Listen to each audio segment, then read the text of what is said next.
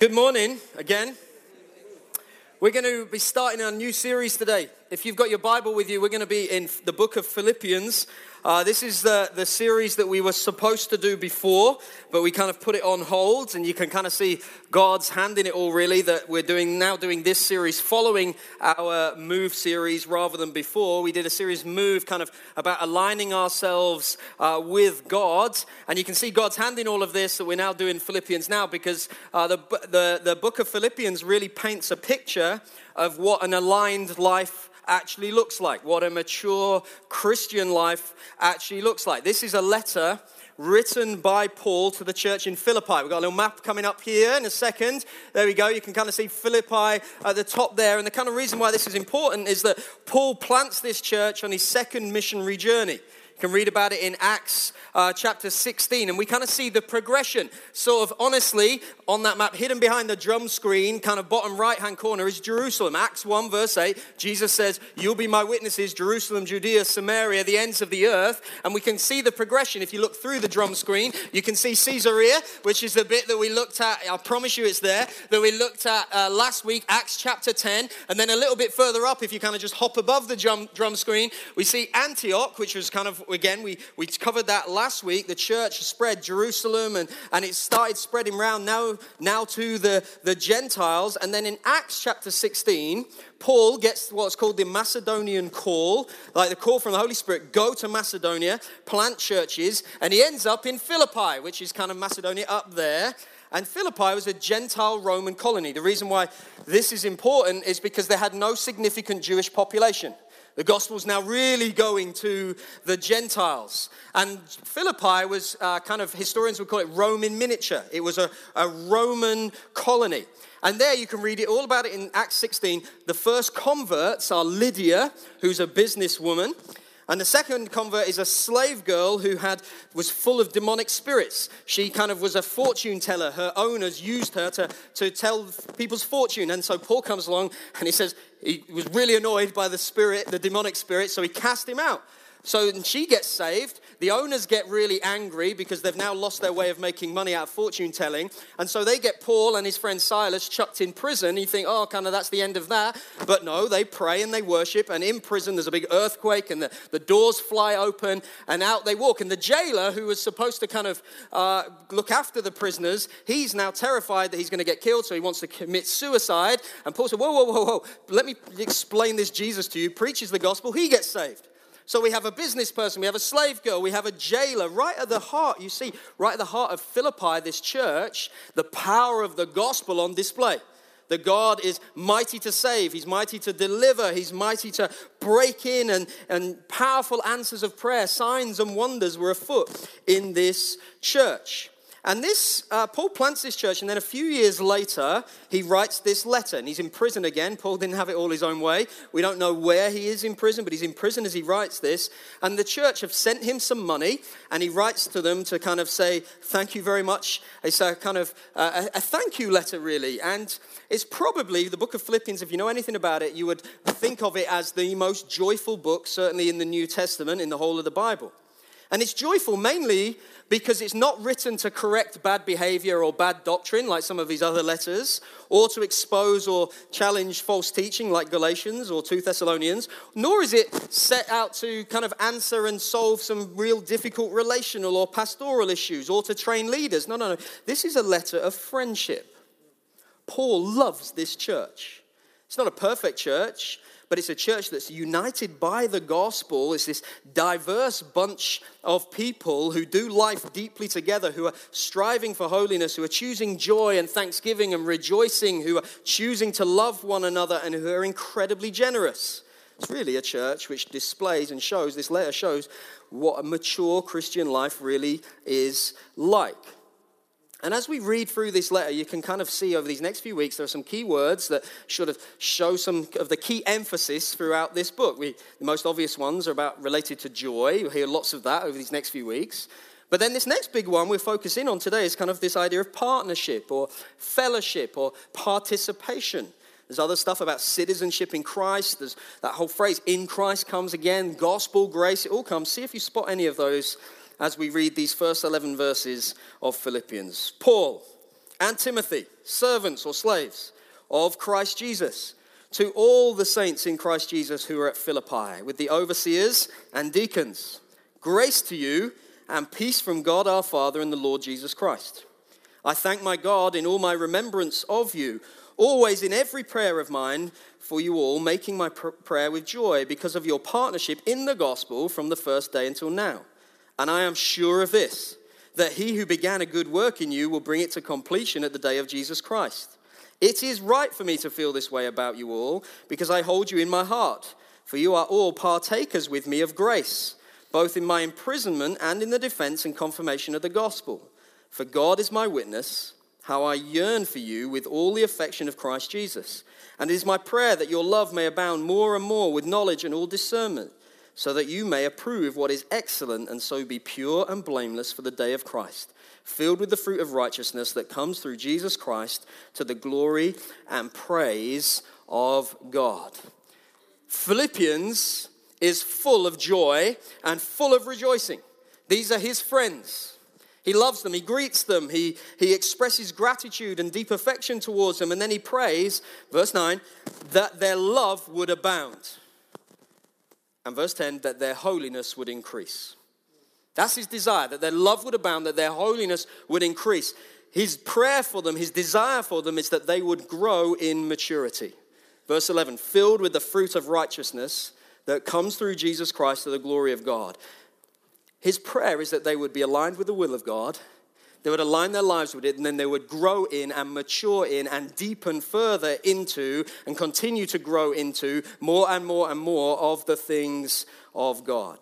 As we're going to see throughout this next few weeks, the book of Philippians really is a picture of what mature Christian life looks like. And we even see it in these first few verses here.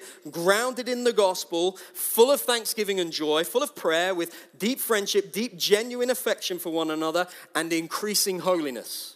That's a picture of the Christian life right there. And here's the truth all of that is really quite easy when life is good. When our outward circumstances are going really well, it's, it's actually quite easy to be a Christian. It's actually quite easy to be full of joy and rejoicing and thanksgiving and, and even, pray, and, oh yeah, things are good. The reality is, it's harder when things are not. And central to our understanding with this letter is to understand this that the joy that Paul expresses and encourages here has nothing to do with external things. See, we can often think that it's, well, it's all right for him and it's all right for them. What a great church. They had all these amazing things happen and, and all this, every time they prayed, signs and wonders, and wow, they were just, it was great. So, of course, they can do all of those things. The reality of this letter is that by outward appearances, as Paul writes these, there is little, these words, there is little reason for the Philippian believers to rejoice. Like little reason externally. They have, Paul's in jail. He's like their beloved leader. He's in jail. They're actually, we'll see over the next few weeks, they're facing tremendous opposition from their enemies. Their church is experiencing, yes, there is unity, but there's actually some rivalry and there's some disunity creeping in. One of their key leaders, he's nearly died twice. Some people are kind of subtly teaching confidence in the flesh rather than the cross of Christ. There ain't a whole lot of reasons to rejoice. And yet, again and again and again and again and again in Scripture, we get the message over and over and over joy is not based on external circumstances, but in the power and the reality of the gospel. Our joy is not determined and defined by the stuff that does or does not happen to us, but by the reality of the death and resurrection of Jesus Christ and the implications of all of that. Of the reality that God is in control. That the moment that we became a Christian, it's not just about getting our sins forgiven, although that happens, it's about a total and complete surrender to Him. So now I'm not in charge of my life. He is now, and He's in control, and He's good all the time. Even when it doesn't appear like good things are happening to me, He is still good and He is still in control. And He's working together everything for the good of those who love Him. And that as I align myself, because I have a role in this, as I align myself to His will and His word, as I read His word, as I read His commands, as I obey them, as I put those things into practice in my life, as I do those things, His promises never fail. And that verse 6, what He started, He will bring to completion. See, my job as a Christian is to be one who pursues Him, who loves Him and cherishes Him and obeys Him and, and pursues Him, who sticks close to Him, trusting Him and trusting what he says and actually doing it. See, one of my concerns is that so often when we say we're trusting God, what we're actually saying is that we're confident that God will work out our futures in the way that we think He will or should. And that's a big difference to actually trusting God. Because when our life doesn't work out as we hope it would, when trouble hits or trial comes or difficult moments hit, we spin out and it causes us all sorts of problems. And Paul says, Listen, my prayer for you has got nothing to do with circumstances. My prayer for you is that you would grow in love and holiness and be full of thanksgiving and joy and rejoicing with affection and deep friendship. That's what maturing faith looks like. Growing out, growing up in each of these areas. You start out immature and you grow up to be more mature. What happens in the natural is supposed to be mirrored in the spiritual. You think about kids for a moment. I got three of them, right? They all started life as babies. Now they're not babies anymore. And it would be a bit weird if they're still babies. And it'd be a bit weird if they still acted like babies. And my oldest one's eight. By the time he's 15, if he's still acting like a baby, it'll be a bit weird. It'll be even more weird by the time he's 25 or 35 or 45 if he's still acting like a baby. He's supposed to grow up. They're supposed to grow. They're supposed to mature. Something's gone wrong if they don't. And it's exactly the same as growing as a Christian. So the mark of growing of a Christian, maturing, growing Christian is growing in these areas of moving forward. It's not, here's the thing, it's not automatic, you've got to cultivate it. Some of us just think, well, it's just automatically, the longer I'm a Christian, the more mature I'll get. No, no, no, no. You can actually have been a Christian for a very short space of time and become actually really quite mature in the things of God. And conversely, you can be a Christian for an awful long time and still be very, very immature in the things of God. You see, we've just finished this move series where we're responding to God and making some moves and aligning ourselves with the will of God. And we've made some moves, but it's really important now that we keep moving. You see, the Christian life is a journey. You've got to keep moving forward. And the Bible continually talks of and often uses imagery of the, of the Christian life, of following God, as like a journey, of like walking in footsteps. So it often talks of walking in the footsteps of the righteous, or of walking in the footsteps of the wicked, or of following a certain path. There's a righteous path and there's a wicked path. And as we talked about last week, the first Christians were called followers of the way. They were those who followed Jesus, the images of people who are literally walking down a path following Jesus. He's going that way, so I'm going that way. Now we're going that way, so I'm going that way. It's just, that's the imagery here. I had a friend of mine uh, speaking on discipleship recently, and he said something so helpful that I'm just going to steal it. Um, he talks about the difference between paths and pavements. And our kind of urbanish environment where we live here doesn't hugely help us understand the imagery that the Bible uses because we don't walk on paths the same way that the Bible speaks of. We walk on pavements. And pavements, just in case you're kind of completely baffled by what I'm talking about, pavements are things that are made of concrete that you walk on. And they're built once. We want to hear and we want to get over there, so let's build a pavement. And you build it once and then that's done. It's it. Is it finished? It's completed. Now, there might be some cracks at some point down the line. We'll just fill the crack in, that's fine. But fundamentally, the, the pavement is done. You do it once and it's laid, and that's it. The challenge of that is if you think of your Christian life like that, there's going to be a lot of disappointments and there's going to a lot of be hardships in your life. So the Christian life's not a pavement that's built once and then it's done. The Christian life is a path. It's a way, it's a series of steps, it's a walk. And in an ancient rural setting, the way you make a path, the way is you go for a walk. There wasn't one there before, and you go through it. Whatever's in your way, you walk through it.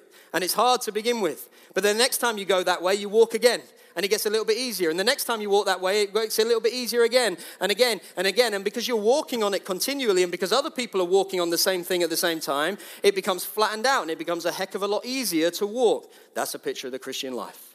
You walk that way for the first time, and it might be a little bit alien, a bit strange, a bit difficult, but you walk it again, and it becomes easier, and you walk it again, and it becomes easier. Year in, year out, day in, day out, you walk the same path again and again and again and again. That's what the Christian life is. We don't just build it once and then that's it, a big, pave, big pavement, boom, done, mature now. No, path. We walk again and again and again and again and again and again. And we establish habits and patterns throughout our lives that help us. And the more we do it, the easier it gets. It's not to say we just become blase about it. We still have to focus and concentrate. But the more you pray, the easier it gets. The more you learn generosity, the easier it gets. The more you cultivate thanksgiving, the easier it gets. The more you walk away from sin, the easier it gets. The more you walk on the path of righteousness, step by step, little by little, day by day, week in, week out, month in, month out, year in, year out, the easier, the more natural it gets. And it's exactly the same if you walk down the path of wickedness too. You walk that way. Oh. And you do it again. Oh. And you do it again. Oh. And before you know it, it's really easy to just keep going that way. That's the Christian life. Forming long term habits rather than quick fix solutions. And that's so crucial to our Christian life. So crucial to maturing in and growing in Christ. And here's the problem we live in an instant culture, right? Like, I get seriously annoyed if the traffic light's on red for longer than about 25 seconds. What's the need? Go green. I want to move now. Like, get, I get annoyed. Like, the microwave isn't even quick enough now. You can buy an instant pot that does a whole chicken in 20 minutes for you at high pressure. That sounds amazing. I don't want to wait two hours for my roast chicken. I want it now. It's just the reality. And because we live in an instant culture all the time, we end up looking for quick fix solutions that's going to make me more like Jesus now. Now, Give me some tips. Come on, three, three things, three examples, three practical things that I can do between now and the end of your talk that means when I walk out of there, I'm going to be like Jesus. it ain't going to work. Because that's not the picture in the Bible. The picture in the Bible is, one is a gardening or farming culture. It takes time, it's slow, it's step by step, day in, day out, week in, week out month in, month out, year in, year out, decade in, decade out, slow steps to maturity. And if Philippians gives us a picture of the mature believer, well, these few steps, these few verses give us a few steps of to cultivate again and again and again. How do we continue to grow? How do we, how do we cultivate those things to mature in Jesus? Well, the first thing to understand is that any command in Scripture at all is never going to be a call to be better. Sort yourself out. Hey, slacker, come on, do this. Be better. Come on, work harder like some kind of like Mr. Motivator or whatever the, the modern version is of that. Just stand there going, be better, work out harder. I'm going to stand and shout at you like, I mean, I don't understand physical trainers. Like, they're mean. They just shout stuff at you, right? That's not what commands in the Bible are.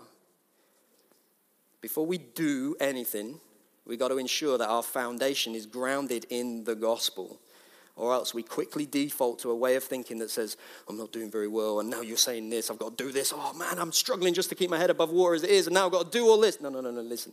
Look at how Paul starts. Even in his greeting, the gospel of grace just hits us. We so often quickly skip over introductions because we think of them like we send emails. Dear so and so, hope you're well. No, you don't. You're just saying that so it doesn't come across as being too aggressive in your email. No one reads that bit. Like, you just want to get into, tell me what we're talking about. And because we're like that, we just skip it over as well and we miss it. And if we do, we miss a whole load of amazing things. Paul, verse 1, a servant, a slave of Christ Jesus. Paul, an arrogant, self righteous persecutor of the church, now speaking of himself as a slave, as a servant of Christ Jesus. Whoa! Like we're so familiar with the story we just kind of like, yeah, yeah, Paul, he was Saul, he did yeah, a bit of persecution, and now look at him, what a guy, he read the New Testament. No, no, no, whoa, look at the mess of this man's life to now what the Lord has done in his life. No one's too far from the Lord. And no one has done too much or mucked up too much or messed up too much in any way, shape, or form that they can't be greatly used for the glory of God. Carry on, verse 1. Paul, to all the saints in Christ Jesus who are at Philippi. Not, not to the people who attend Sunday on church on Sundays or to the people who kind of call church their home or even to the members of the church there. No, no, no, to the saints. It literally means holy ones. To the holy ones at Philippi. Paul's reminding us here right at the beginning uh, that uh, in the gospel, our whole identity has fundamentally changed. We're not a people trying to be holy, we are a holy people. This is now our new reality. We have been transformed and completely changed. If you're a Christian here today, your position is now in Christ, and therefore you are considered in the eyes of God because of the work of Jesus Christ, not your own works, so no one can boast. You are now a holy one. Ephesians 1, verse 3, Paul says this He says, God has blessed us in Christ with every spiritual blessing in the heavenly realms, even as He chose us in Him before the foundation of the world, that we should be holy and blameless before Him. This is the gospel. The moment we put our trust in Jesus, we have been cleansed by the word of Christ once and for all. We are now positionally holy because we have received, verse 2, back into Philippians 1, verse 2, we have received grace and peace from God our Father, the Lord Jesus Christ. They're not just greetings, grace and peace through you, blessings. No, no, no, no. This is two, these are two of God's greatest gift through the gospel grace, God's unmerited favor, his un, uh, uh, undeserved favor lavished out upon us is now ours in Christ Jesus. And peace, we're now restored. We're no longer hostile in a hostile relationship with God. He's declared peace. He's no longer our enemy, but our Father, our friend. We are no longer under any yoke of hostility, but we now have complete and free access. We have grace and we have peace. Wow. And it only comes through Jesus Christ's self sacrificing work on the cross and his subsequent resurrection, nothing else. And we've received them both. Wow. And now we're called to walk in that and grow in that. Paul says, This is who you are. This is who Jesus has made you to be. Now grow up in it. Don't stay as a baby. See, to be a saint, this is so important we get this, to be a saint is to be both positionally holy, is now who you are, and to live as holy is how you act. And if we focus in on how we act without understanding who we are, we're going to get it wrong. And we're going to end up driving ourselves into legalism. We'll do this and do that, and it's all about outward. No, no, no, no. We get who we are as positionally holy, and out of that, we now behave as holy. And if we just stay here in that I'm positionally holy, I'm fine, we've missed it by a mile. Because of now who we are, Paul says, now grow up and be like that. Be who you are. So, how do we do it? How do we grow further in Christ? Well, we've got to understand this foundation of being grounded in the gospel, of having your identity in Christ. We don't grow out of it, we don't grow beyond it, we grow deeper into it. To grow as a, God, a disciple, you've got to cultivate your identity. You've got to remind yourself of your identity. You've got to speak the truth of your identity. And now you grow up further and deeper into it. So, how does that work in practice? Well, these verses give us a few clues. The first is this growing in this involves other people. We're partners. You can't do this on your own. You cannot do this on your own. There's something about community and specifically church community that is a key in continuing to grow as a disciple. Paul writes to a specific people in a specific location, those who are part of the church there. Not to all the Christians in the area who, who are like, yes, all of you. No, no, no. To the church. And this, in our individualistic age, is so very, very, very, very important to understand. We need to be part of a church. Like if you're here, be part of this church. If you're not, be part of another church. Um, we're not building empires, we're talking about kingdom, but fundamentally, you're designed to be part of a church. In the New Testament, there's simply no comprehension of a Christian who is not attached to a local church body. But Paul has something deeper in mind. Not just being attached to a local church body, but by being deeply connected. And Paul loves the church at Philippi because, look, verse 5, he loves because of them because of their partnership in the gospel. He says in verse 7, I hold you in my heart, for you're partakers with me of grace. The picture we get is not just mere church attendance or belonging by saying, Well, I signed the form. You haven't got a form, but you know what I mean? Like, I've kind of, I'm in, I've got church suite, I kind of come along. Like, no, no, no, there's something far deeper. There's both a partnership and a partaker. There's this partnership for the sake of the gospel. You see, what it really is, what this word partnership, this word fellowship really is, is something much deeper going on. It's around a shared common objective that we unite behind. Not just because of the habit of turning up, there's this united objective, shared objective that we have that we're all in this together. And so we pull together, have a deep partnership in it, and we live together accordingly. What's the common objective? Is that we might grow and see and grow in the gospel, that the gospel might might go very wide, so lots of other people might join in and, under, eh, and now have this, this partnership, this grace, this peace, but we also would grow in depth deeper into the gospel. This fellowship is, is something that is not just about attending, but unites us together. My favorite book, Lord of the Rings. Fellowship of the Ring is the first part of it. The whole, whole kind of thing. It's like you, this uniting.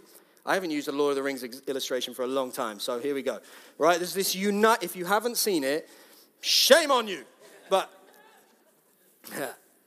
this Legolas, yeah, this this this Fellowship of the Ring unites very very different I mean, they're not people, they're like, like hobbits and, and dwarves, and they're all real in Middle Earth. And it unites this whole kind of group, just kings and princes and all sorts of stuff, united around a common objective to overcome evil in Middle Earth. And what happens as a result of this fellowship, there's a depth of relationship that means I will walk through anything with you. I will even lay down my life for you. I'll defend you. I'll walk with you. I'll encourage, I'll push you. There's something so deeply connected there. And that's the picture that Paul has here of what it is to be in a church. And the second part of that is we're partakers of grace. We're partners on this common objective to see the gospel go wide but also very deep, but we're partakers of grace. We have a shared experience. We have a, a, commonality now that goes beyond our preferences or our background or our history or, or who we like hanging out with or who we don't. We are fellow partakers of grace of God. The Lord has opened our eyes and has caused the scales to fall, and now we see Him, and whoa, and that goes deeper than anything else. And here's the thing it's really actually quite easy to be part of church when life's good. Like when everything's going well, yeah, great. But when things aren't, that's when we really need to press in. See, the human tendency is to back off when things go wrong. I'm not doing so well, so I'll just, it's better, it's better for everybody else if, actually, it's better for everyone, it's better for everybody else. I'm just, it's, it's probably better. I, I, I, and before you know it, you've fallen off the edge over there somewhere. And it's so really important to understand no, no, no, we are, we are partakers of grace, not of performance. It's not your performance that got you in here, so it's not your performance that keeps you here. You're a partaker of grace, the revelation of Jesus Christ, and you're a partner in the gospel. I need you. You need me. None of us can do this on our own. And the person who thinks they can do it on their own has completely misunderstood what they're trying to achieve. Because not any one of us is going to take the gospel to everybody. Me and my mission, me and my ministry, I've got it sorted. I'll take on, yeah, 880,000 people. it took me about six weeks. No, I, we need one another as the gospel goes wide, but we need one another as the gospel goes deep too. I can't do this thing on my own. So, how are we partnering with each other? I can't image God like you can. You can't like I can. I can't see my blind spots, so I need someone like you to help me see them. And you need someone like me to help you see them. We need to be in that depth of, that closeness of, that community that is not based on when I'm doing good, I'll be there, and when I'm not, it's probably better if I stay out of the way. No, that's exactly the moment where you press back in. And for some of us, that means we need to overcome some vulnerabilities because we've been hurt in the past. Because we shared and someone said, Oh, that's it. I'm not ever going to be part of it ever again. Some of us need to overcome some past hurts, some disappointments. Some of us, it don't really make us happy to be here.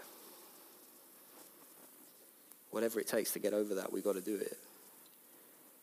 Because the, the answer to a lack of contentment and a lack of unhappiness and all the rest and lack of happiness and all the rest of it is not just to keep isolating yourself further and further and further. It's to press right back in because we are partners and partakers of grace. And partners thank God for one another. Verse 3 I thank my God in all my remembrance of you. Paul rarely thanks God for things, but he always thanks God for people. I, have got a tendency to go the other way because things don't annoy me so much. But Paul rarely thanks God for things, he always thanks God for people. And thanking God for other people changes our attitude and everything towards it. Lord, I thank you that you've placed me in this church, in this community with these people. Thankful that they help me see those issues in my heart. Thankful that they help me grow in this way. And something changes in us, changes in us when we're thankful. It changes people around us as well. Partners thank God for one another. Third thing, partners pray together. Let's pray together. I'm not sure what to pray. How about verse 9? That your love may abound more and more and more, and with all knowledge and all discernment, so that you may approve what is excellent and so be pure and blameless for the day of Christ, filled with the fruit of righteousness that comes through Jesus Christ to the glory and praise of God. What a prayer to pray over your brother and sister, your partaker in grace, your partner. Why do we pray together? Well, we pray so God hears, yes, of course. But we also pray because it knits our hearts together. There's something that happens in the Spirit when we pray with brothers and sisters in Christ. Yes, the Lord hears and the Lord responds, but we don't primarily pray so that we get. We primarily pray so that we get into deeper relationship with our Father, but also with one another. There's a knitting in the heart. I'm so thankful for everyone who came.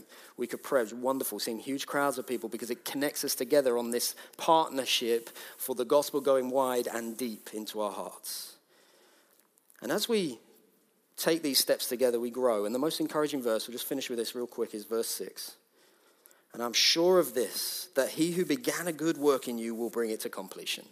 This is what gives us hope. This is what we cling to. This is especially what we cling to when things are not going so well. Right now, listen, if you're in a storm in your life, listen to this. He has not forgotten you, He has not forsaken you. He started the work in you, and He will bring it to completion, and so cling to Him. And you need to cling to him in the context of other people who can encourage you, saying, You're letting go, you're letting go. Let me hold you in and hold to the promises of God. See, Paul writes these words from prison. Ancient, I'm sure prison in the, in the 21st century is horrendous, but prison in the, in the ancient world was truly horrendous. And from a position of no hope, bleak, dark, lost, Paul says, God's not forgotten. He started this. No earthly circumstances will thwart it. He will bring it to completion. I will stand firm on the promises of God. And you, brothers and sisters in Philippi, you can too. And you, brothers and sisters in Southeast London, you can too.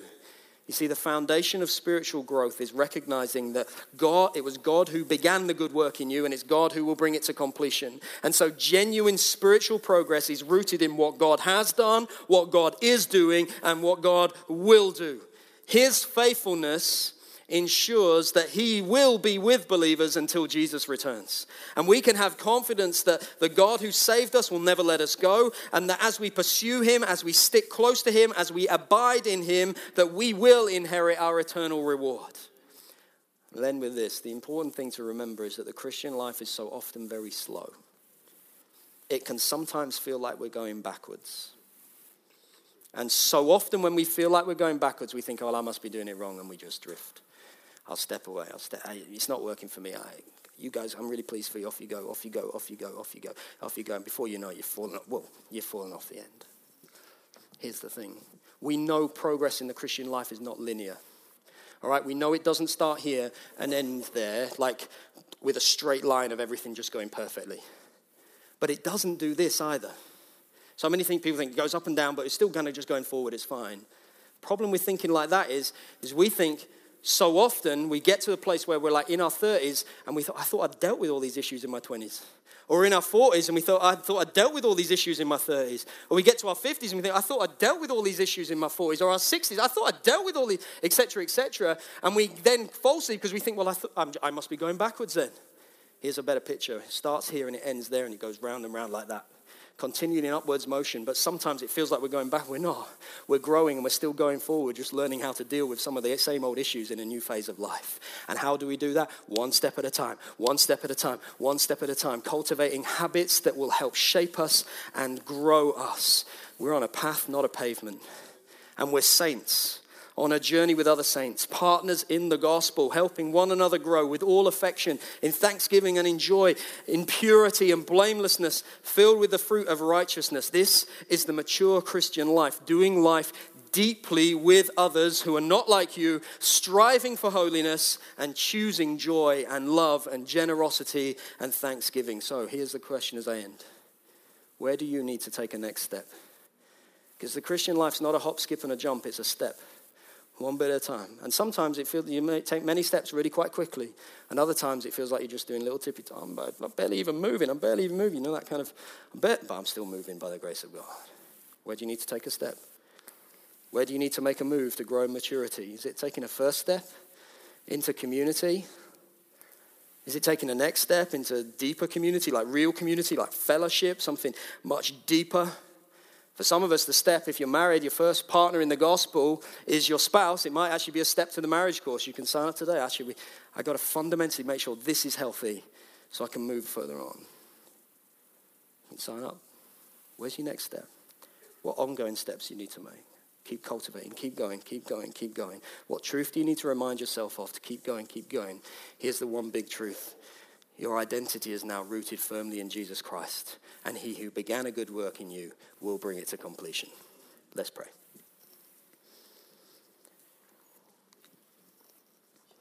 Jesus, I thank you for this really encouraging letter. I thank you for its wonderful truth I can't wait to look at it over these next few weeks as we explore more fully some of the wonderful things, wonderful promises of God, what this Christian life really does look like. God, today, would you just help us get this foundational kind of thing rooted in us that we are saints, holy and blameless before the Lord, adopted in Christ. Thank you for that. May we grow now in that and deeper into it and further into it, taking step after step after step. Lord, for each of us right now, whatever the next step is, with Holy Spirit, would you just help us? Because sometimes it's tough, and sometimes it's difficult, and sometimes it feels monotonous, and sometimes it feels like I'm doing the same thing and the same thing and the same thing. I'm not getting anywhere. Lord, as, we, as we're feeding ourselves on your word, as we're opening ourselves to your spirit, as we're reminding ourselves of the truth of the gospel, it's all for one thing your glory and our good, and it's all for growing us. Jesus, right now, help us to be a people who pursue you with everything we have. Would you grow us, mature us, deepen us, strengthen us, widen us, lengthen us for your glory and our good. In Jesus' name, amen.